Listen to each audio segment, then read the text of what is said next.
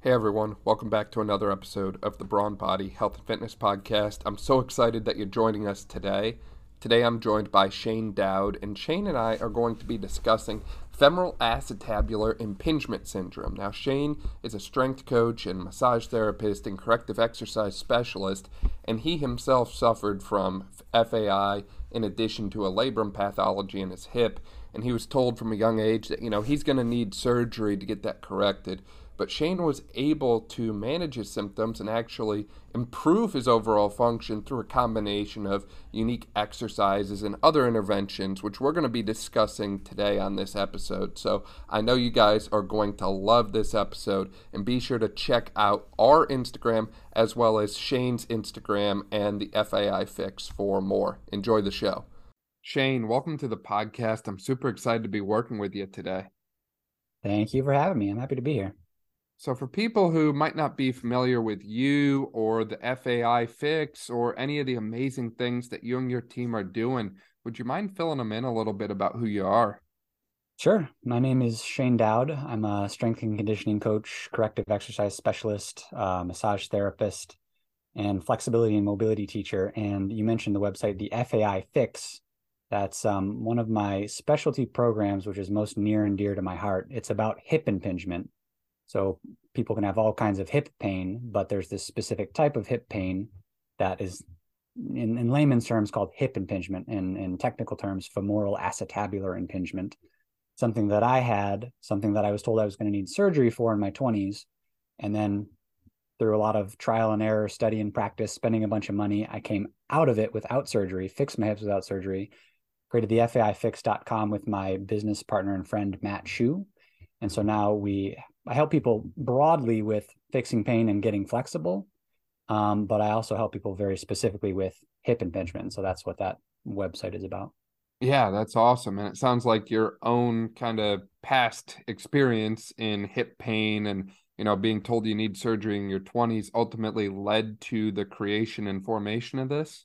Yeah, exactly. Yeah, it was like you know, I got an X-ray and an MRI, and the doctors were telling me like, it's not looking good for you, buddy. Like, don't don't be dumb. Get it, get surgery now, young, so that it doesn't get worse. That was over 14 years ago, and it hasn't gotten worse. In fact, it's gotten a lot better. If you've seen any of my YouTube videos, you can tell that you know I have I can do the splits. I'm reasonably strong. I can run, play sports, do anything without any pain or movement problems. So the whole theory that if you have FAI if you have hip impingement, it's inevitably going to lead to a whole range of problems, and there's nothing you can do but shave the bones. Um, fell short in my case, and then now that I've been helping people for the past seven years, that's definitely not the case for a lot of people. Surgery is not the only option for hip impingement. Yeah, yeah, exactly. Now, for you, what was your own experience like? I'm curious, what led you to the doctor in the first place, even Shane? You know, were you having pain or were you getting kind of that stereotypical pinchy type sensation or what led you down that rabbit hole? Yeah. Well, what's interesting for me is, you know, there's a, uh, there's a saying in physical therapy or in the strength and conditioning kind of like communities. It's I guess it's a, a model, the joint by joint approach to training, popularized by Mike Boyle and Gray Cook and those guys. And basically, it points out that if one of your joints, say the hip, is not moving as much as it should or could, it's often another joint above or below that's going to compensate and move more than it should. So in my case, my hip was not moving as much as it should or could, and my back started moving more than it could. So when I was doing Olympic weightlifting, snatching, cleaning, squatting, deadlifting, I'd be compensating on a subtle level that I never noticed up until around 2011. And my back was the thing that kept getting injured. I kept getting these reoccurring SI joint low back injuries. And it started to get so bad where like I couldn't do anything. I couldn't um, you know, sit in child's pose in yoga. I couldn't do an overhead squat with an empty barbell without re-injuring my back. So for me, it wasn't the classic sort of like um, front hip pinch, although, you know, in my entire journey, there's also been groin pain and hip pinch and hip pain. But the, the first thing that happened was recur- reoccurring back injuries that led me to seek out, you know, getting the x-rays and the MRIs and the doctors. And they confirmed, yeah, you have a labral tear, you have subchondral cysts, you've got a cam deformity, weirdly shaped bone. And um, and so yeah, that's the the the reoccurring back pain is what actually led me to seek out what, what's the cause of that? Right. And that's not an abnormal thing. I think a lot of people are walking around with back pain, and I think a lot of people are always looking for the cause of that. And I love how you brought in the regional interdependence approach of, you know, essentially the body is a kinetic chain, and movement deficits in one area can really cause deficits or deficiencies or pain or you know whatever term you want to throw at it in other areas as well right like I've seen individuals who really pronate their feet a lot and they actually come to me with hip pain. Now, is that correlated? Is it a causation effect? It depends on, you know, your treatment and how effective it is, I would say.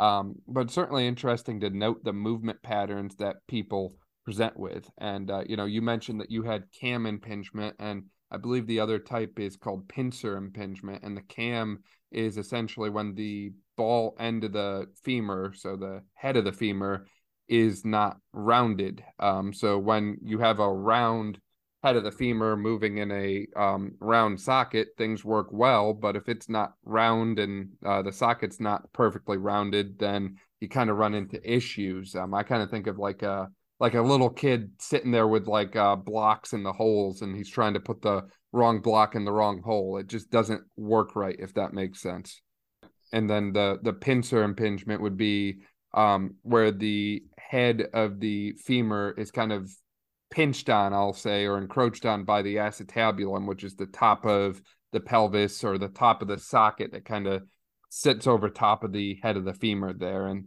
both can cause issues for people, but um, as you mentioned, it, it's not necessarily something that needs surgery. Um, you know, the the bone itself doesn't necessarily need to be shaved in every case, I would say. Yeah, exactly. And there's there's a lot of scientific studies now that kind of prove that that if you have bad bone shapes, it doesn't automatically mean that you have big hip problems. There's plenty of people that on x-rays and MRIs, it shows cam, pincer morphology, mixed morphology, mixed impingement, and they don't have any pain or movement problems. And so it's not just like a one-to-one correlation of bad bones equals labrum tears and arthritis and problems and all kinds of stuff like that. And so it's good for the average person to know that if they're told they have these bad bone shapes, there's things that they can do non-surgically that are the low-hanging fruit, movement training, you know, strength and conditioning, massage, self-massage, tissue work, myofascial release, stretching, motor control. All these are like the low-hanging fruits that you should definitely try before you opt for something that's much more expensive, much more invasive, and yeah. Yeah, I mean, ultimately, once you get surgery, you can't really undo it. You can't go back. Um, but the nice thing about exercise is, you know, even if you beat yourself up a little bit and you're sore and achy, give it a couple days, and you'll probably see that all subside. Um, and you mentioned an interesting point there as well about the intra-articular side of things, looking at the labrum, looking at the uh, overall cartilage in the hip joint and how there's really not a strong correlation between impingement presence and you know cartilage defects or labrum pathology and that sort of thing. And you know i think it's essential to note as well that all the things that you mentioned previously there about range of motion and strength i mean that's kind of the fountain of youth combo there for a joint if you want to keep it well preserved and make some of the uh, naturally occurring structures last a long time maintain range of motion, maintain the strength of the joint and all the muscles around it. Um, because if you don't, that's the kind of stuff that I could see kind of contributing to the early wear and tear more than just like a mild deformity. Totally. And I'm so happy that you mentioned that because it's that magic combination of the joint mobility and the control and the strength. And and sometimes people have, you know, no joint mobility and um, and they need to focus on regaining it with mobility exercises, stretching, deep targeted tissue work. Um, but there's also other people that do fall in the category of hypermobile joints with hip pain, and those people often will respond a lot more to stabilization and strengthening and motor control. And then there's people who need a little bit of both. Um, so yeah, I think that's a, a key point. Now, where that gets interesting is, you know, when you think about FAI or a labral pathology for that matter as well. Typically, you know, when you flex the hip past a certain point, there's usually some type of sharp, pinchy feeling. Uh, usually starts in the hip joint and it'll radiate into the groin in some individuals. Um, you know, I've had people tell me that they'll step and they get pain in their hip when it happens. Uh, they'll feel it when they're running. They just feel tight and stiff and achy. And most people, when that happens, I think they kind of look more at the rest and avoid activity because, well, it hurts. And based on what we've discussed so far, Shane, it sounds like resting is kind of the last thing we want to do to uh, manage this. What do you think? Yeah, that's another really great point because I mean, I think about the average person who has some kind of hip problem going on, and they're going to go to their doctor, and probably the advice that they're going to get more than any other piece of advice is just rest, just take it easy, don't do anything.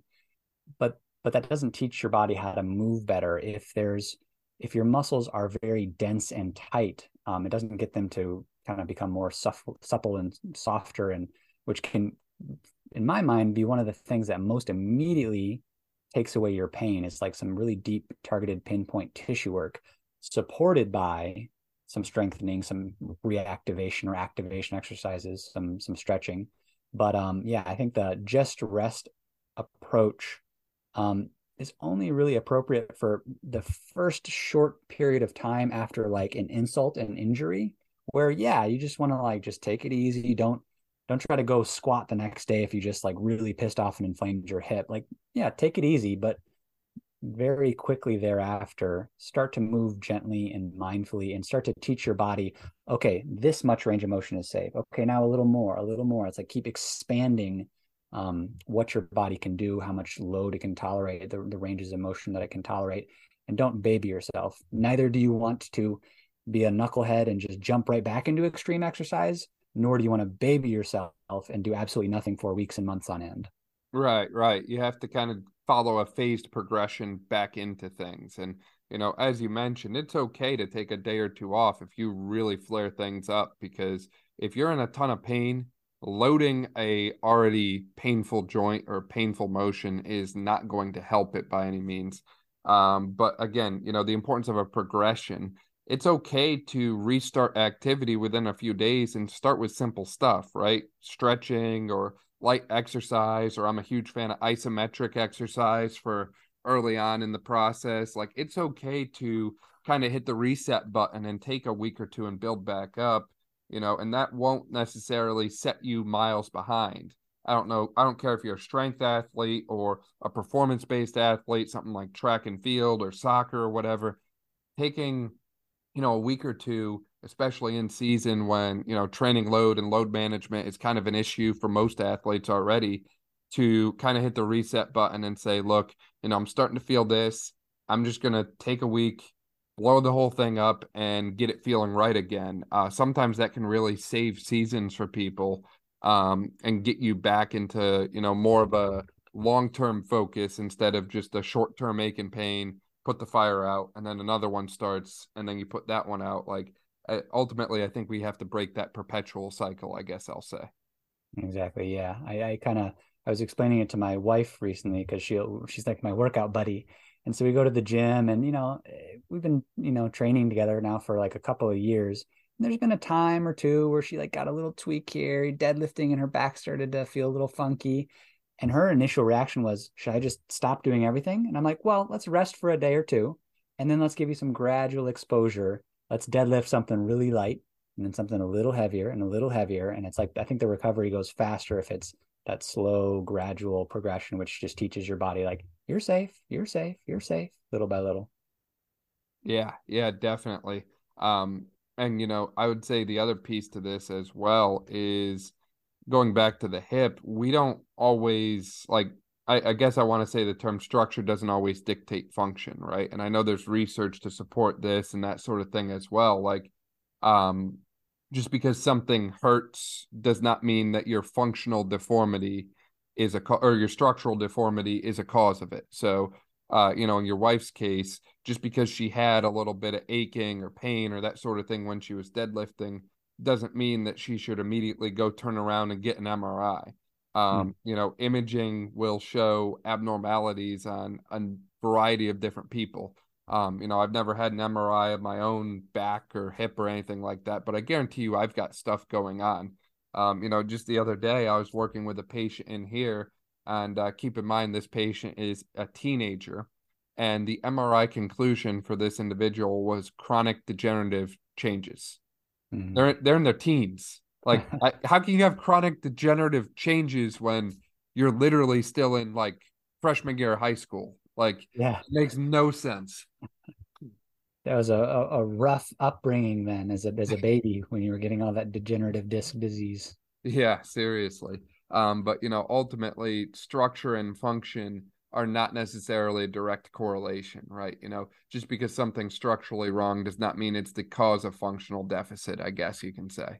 Yeah. And that's why I, I like the saying, you are not your x-ray you are not your mri it's like if if i was like i, I have my x-rays and my mris and i've got scoliosis and the bad hip problems and the the you know the cysts on the bones like i'm a mess on an x-ray and an mri and yet i have no pain or movement problems mm. that's just a you know example of one but i think um, it's really important to keep mm, beating the drum on that or keep giving that message out there because so many people will go to the doctor get an x-ray get an mri and it's always going to find something wrong. It's always going to find something torn, bursting at the seam, coming out of like your bulging disc out of your spine. And it's very easy when the doctor in the white lab coat is is saying like, "Oh, look at this! You see what's going on here? This is ooh," and you can freak out and get scared. Um, so yeah, it's an important message.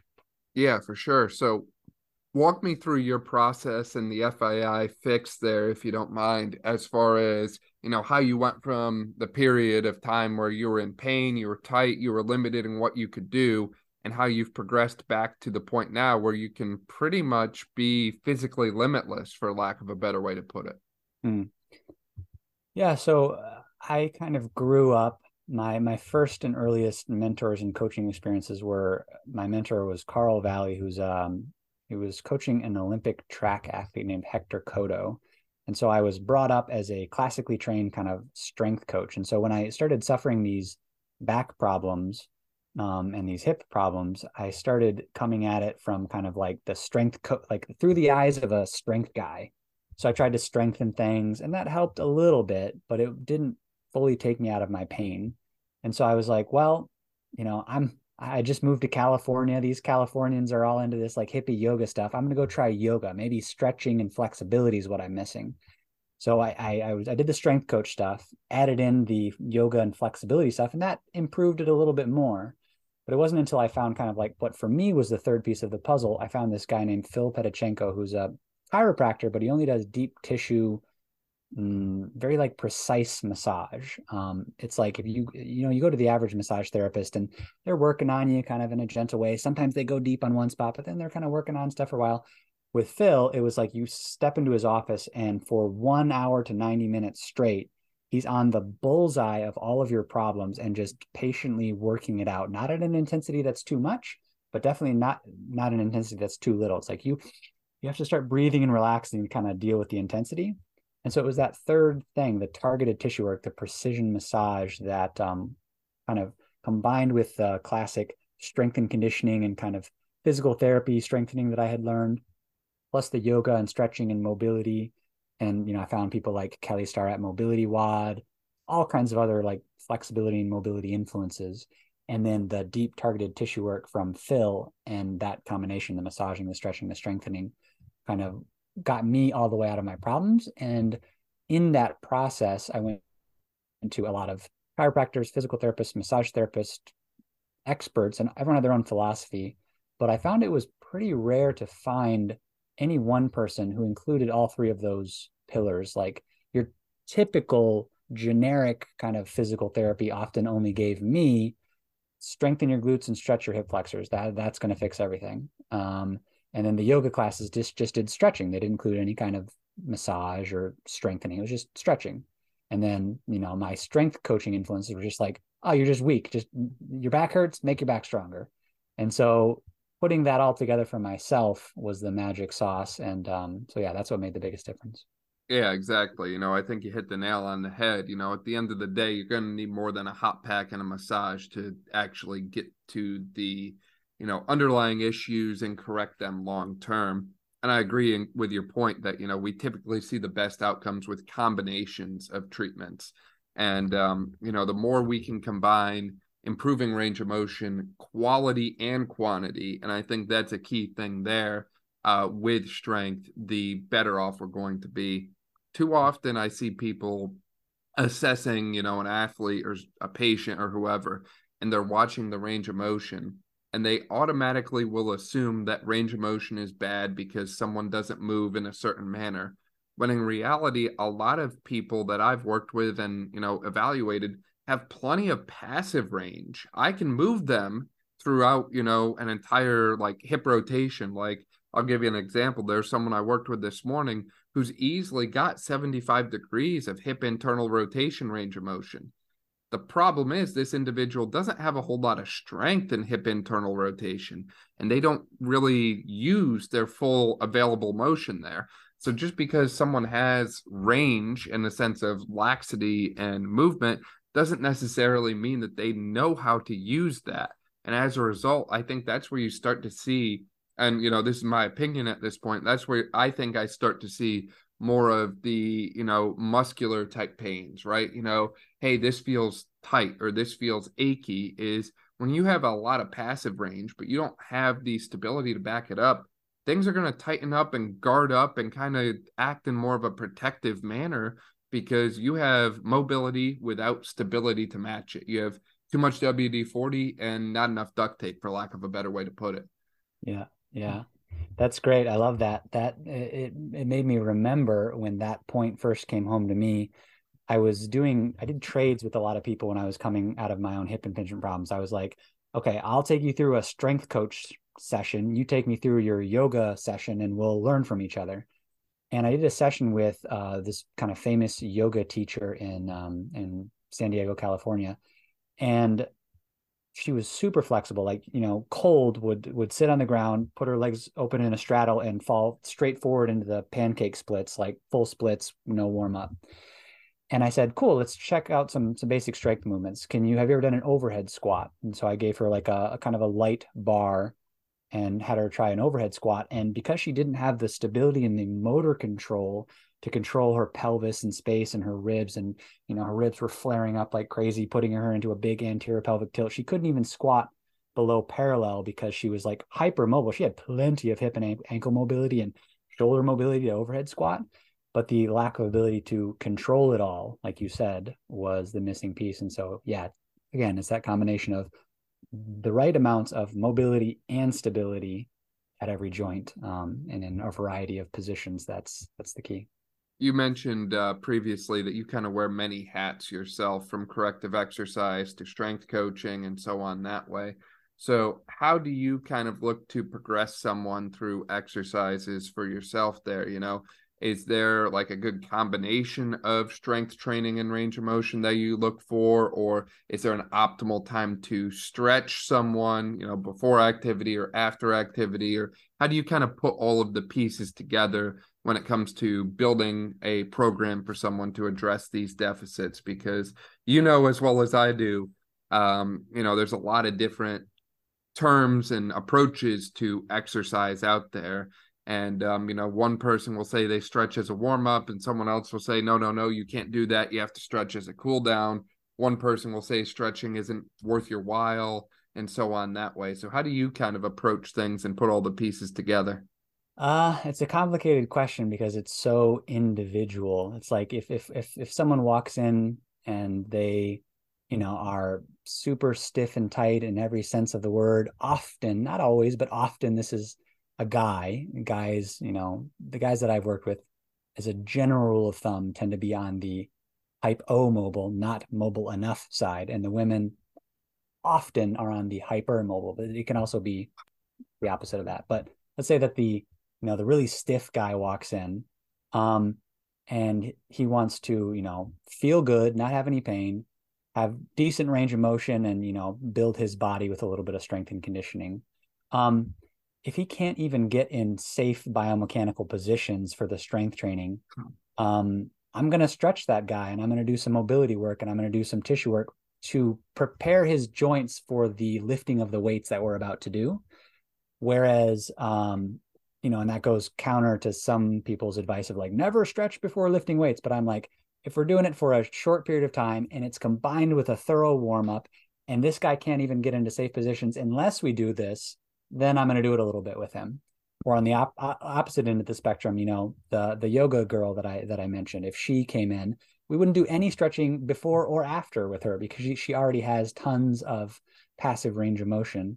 Um, unless her goal was to like, I, I need to maintain that and and it's important to me um, then you know we can include a little bit of flexibility and mobility in there. But that's just kind of an example of how individual it can be. Like for her to be maybe to get rid of her joint pain, her hip pain or something, um, she might need to do heavy RDLs like Romanian deadlifts and deadlifts and, and you know real progressive overload strength training might help her with her hip problems. Maybe not more hip flexor stretches and pigeon pose.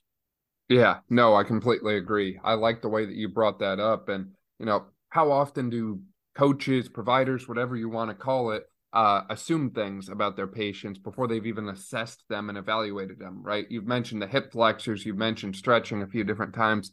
How often do we just stretch the hip flexors and just, you know, assume that they're tight?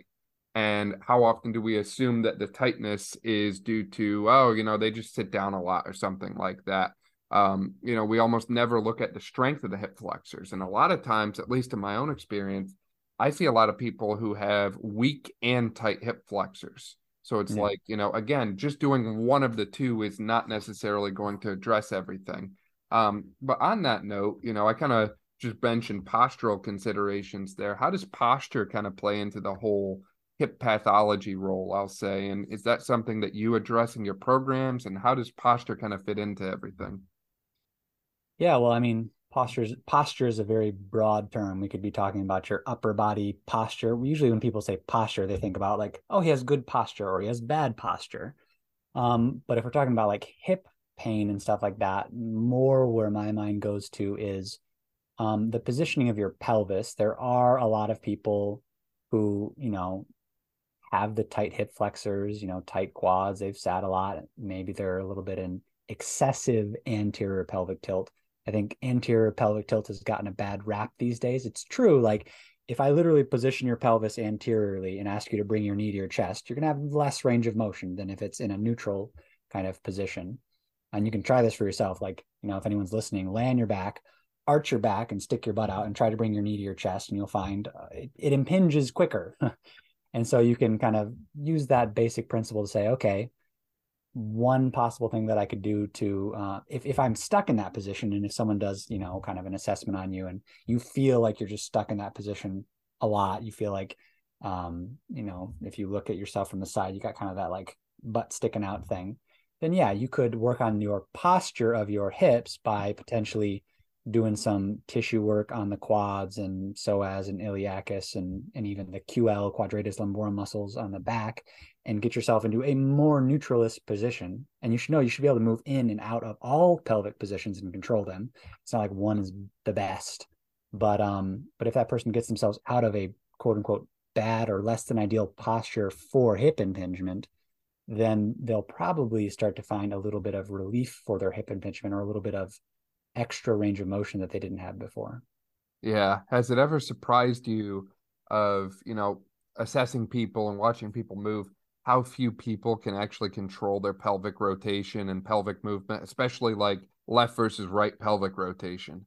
Yeah, totally. Yeah, very, very much so. Yeah, I, I remember um, a football player. Um, this is actually when I was sort of like studying with the best physical therapists and chiropractors and like healers that I could find. And there was this like really high level D1, I think, football player who was trying to make it to the NFL my mentor, Carl, who I mentioned earlier, was doing some specialized training with him, trying to get him ready for the combine. And we took him to the physical therapist, and the physical therapist was trying to see if he could control his own pelvic motion. And he was like a stuck block. Like he literally could not figure out how to tip his pelvis in any which way. Um, because he had just done years and years of like hardcore football training, could squat and deadlift a ton, but was having back problems and and he couldn't control his pelvis at all. So yeah, teaching that motor control um, is helpful as well. Yeah, and you know, you brought up a great point there in that example with the football player, Shane, is you know, it sounds like he's an individual who had years and years and years of highly specialized training for football. And there's nothing wrong with that. It sounds like it made him an amazing football player. However, you also need to make sure you don't neglect the general physical preparation or the general movement while in that process. You know, if I spent every single day deadlifting, I'd get great at the deadlift motion. But if I did uh, deadlifts every single day for years on end, and then all of a sudden I decided, you know what? Today, instead of deadlifting, I'm going to squat. My squat would probably look more like a deadlift than a squat.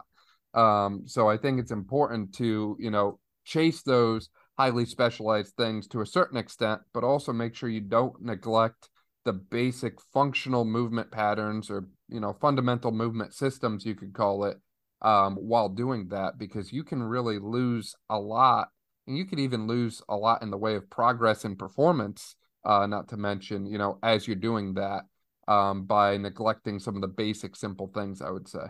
Mm-hmm. Yeah, and I think the the tricky part for the average person is those basic movements, or we could say like learning this subtle kind of refined motor control of your pelvis or in the upper body you know subtle refined movements of your your scapula and your arm and all of that stuff is not quite as fun and sexy as squatting and deadlifting heavy and like crushing it in the gym. So to get the average person to do it, um, that's the challenge that all of us strength coaches and physical therapists have to do. How do we make mobility training and motor control sexy, and how do we get people to integrate it into their life and their training without making it feel like oh one more thing that I have to do that I in the beginning can't see how this correlates to what I care about most, which is performance on the field or lifting more weights or going faster or whatever. Yeah, it's certainly a long term buy in, and it's certainly more of a part of the process than the immediate gratification. Uh, I'm curious, you know, from your standpoint, how do you, um, you know, get people to realize the importance of just in general taking care of themselves in this manner? You know, how do you get them to recognize that hey some you know self soft tissue work a little bit of active mobility and some strengthening is actually going to help me you know in the future is there any kind of like uh, i don't want to say the term sales pitch but is there any kind of like phrase that you use um, that really kind of gets people to recognize or realize the importance of what you're doing and why i learned a long time ago that the old like show them don't tell them works a lot better so if someone's coming in and they have pain, uh, if I can do something or some things really quickly that take away their pain, and I say, hey, do this, you know, you got back pain. Take this weird looking tool. It's called the Body Back Buddy. It's this big blue S shaped stick. Hook it up to a band on a pole and then hook it into your QL. Do some trigger point work on your QL for two, three, four minutes. Stand up, move your background, and tell me how you feel. And they're like, oh my God, like it just gone. Like I've done so much stretching, so much strengthening my core so my back pain will go away, and just a little bit of really precise trigger point release work on the muscle that's overly spasmed or, or dense or tight. Um, and they instantly feel better. Mm, I might have just got a convert. And so one thing is, is there something I can do to take their pain away quickly? And then two, to kind of help help get buy and help people want to continue mobility work in general is always I try to connect it with what they care about most. So if they're a CrossFitter or someone who's like squatting, deadlifting, lunging, lifting weights in the gym, um, if I can make those gym movements be cleaner, deeper, smoother, more comfortable with a little bit of mobility work, and I'm like, okay, we're gonna do the mobility work, but then we're gonna go do the thing that you love, which is squatting. And if it feels better and you move better and deeper, and all of a sudden you can overhead squat better because you're more upright and not bent over like crazy because your hips and ankles are so tight you're like, oh, like I can I can overhead squat much more now because my mobility improved. And so those two things, like taking giving them something that takes away their pain quickly and making them do the test and the retest of like we're going to test your squat before, do some mobility exercises, retest your squat afterwards, and you're going to see and feel in your body how it feels better. Those are probably the two most powerful things to get people to want to do this kind of stuff. Yeah, I I love those two examples, Shane. You know, ideally everyone uh, that i know that's in pain is searching for a solution to it and if you can give them that in a short period of time especially in a non-invasive non-pharmaceutical way uh, you know, people are going to love you for that. And, you know, that's not to demonize things like pharmaceuticals by any means, but they're not always the answer to every single problem. And sometimes there's other solutions, uh, like we're just mentioning here. Um, and, you know, to your point as well, if you can improve performance by doing something simple, uh, then imagine what, you know, kind of performance gains you can make by kind of jumping into a full program to address a variety of different deficits and imagine how high you can soar if you're routinely addressing those things and improving yourself. Totally. Very well said. I I got nothing to add. That was perfect. so Shane, for people, you know, we've talked about the hips, um, we've talked about different exercise considerations, but I know you've kind of got a whole program that kind of addresses everything that we've already discussed. So, you know, for people listening and maybe they want to check out that program a little bit, where can they find that at? Where they where can they find you at? Yeah, um, I have two websites. One is thefaifix.com which is all about FAI, hip impingement, femoral acetabular impingement. And then I have gotrom.com. ROM stands for range of motion, gotrangeofmotion.com, gotrom.com. And that's the even broader kind of brand where I have all of my fixed pain and injury programs, all of my flexibility programs.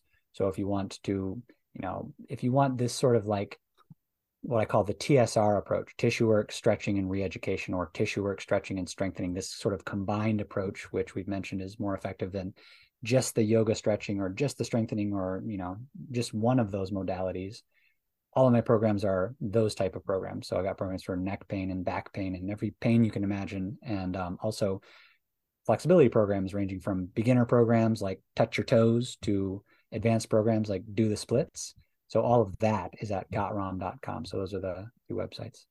Yeah, yeah, that's awesome. And I think if I remember correctly, you've even got some like free resources over on your Got ROM website. Is that correct? Yeah, lot. I mean, tons of free ebooks, which also come along with free videos. And then on my YouTube channel, if you just search Got ROM, um, there's like I don't know, 300 some odd free full length videos and tutorials. And of course, I'm on all the other social medias. So if you just search Got ROM or Shane Dowd on Google or any social media, you'll you'll find it. Awesome. We can link to all of that in the description below as well. Shane, as we kind of start to wrap up here, is there any kind of closing thoughts or closing remarks you have, or anything that we might have missed? There's something that you said there towards the end, which is like we were talking about, you know, kind of doing the the magic like um, wave the magic wand and take someone's pain away thing, which is like the, the way to have them put one foot in the door of like having a mobility practice, a self care practice, like something other than their their gung ho fitness routine. So it's like once they get that first foot in the door, I think I'll end by reiterating something you said, stating it in another way, which is like the the secret of your success is going to be found in your daily routine. It's not what you do occasionally that matters; it's what you do daily. And so, um, yeah, just I would encourage everyone to um, start a uh, daily mobility routine. It could be 10 to 15 minutes, nothing crazy. It can fit into your current fitness routine. Like, for example, I um, will lift weights, you know, four or five days a week, and I'll just superset every strength exercise with a simple mobility exercise. So it doesn't actually end up taking more time. I would have just been sitting on my phone or you know, doing something, wasting my time in that one or two minute of rest, I could be doing something productive like mobility. So it doesn't have to be added or additional, but that daily consistency of some kind of mobility practice will um, do a lot for you. Yeah, exactly. You know, unfortunately, you're not going to go from, you know, super stiff, haven't stretched in years to doing a split overnight. Um, so if you chip away at it slowly and consistently over time, then you will eventually get there. But you know, don't expect immediate success here with these sort of things. Or um, if you do want immediate success, I would imagine it would hurt quite a bit. Yeah, don't don't try to get immediate splits. That's not good. That's awesome. Well, Shane, I really appreciate your time. I think this is an awesome episode. Uh, thank you again for everything. Yeah, it's been my pleasure. Thanks for having me on. Thank you so much for listening to this episode of the Brawn Body Health and Fitness Podcast. If you liked this episode, please make sure to share it with a friend, subscribe so you don't miss any of our upcoming episodes, and leave a review. This way, we can spread knowledge and motivation and help reach more people. Thank you again for listening, and I'll see you next time.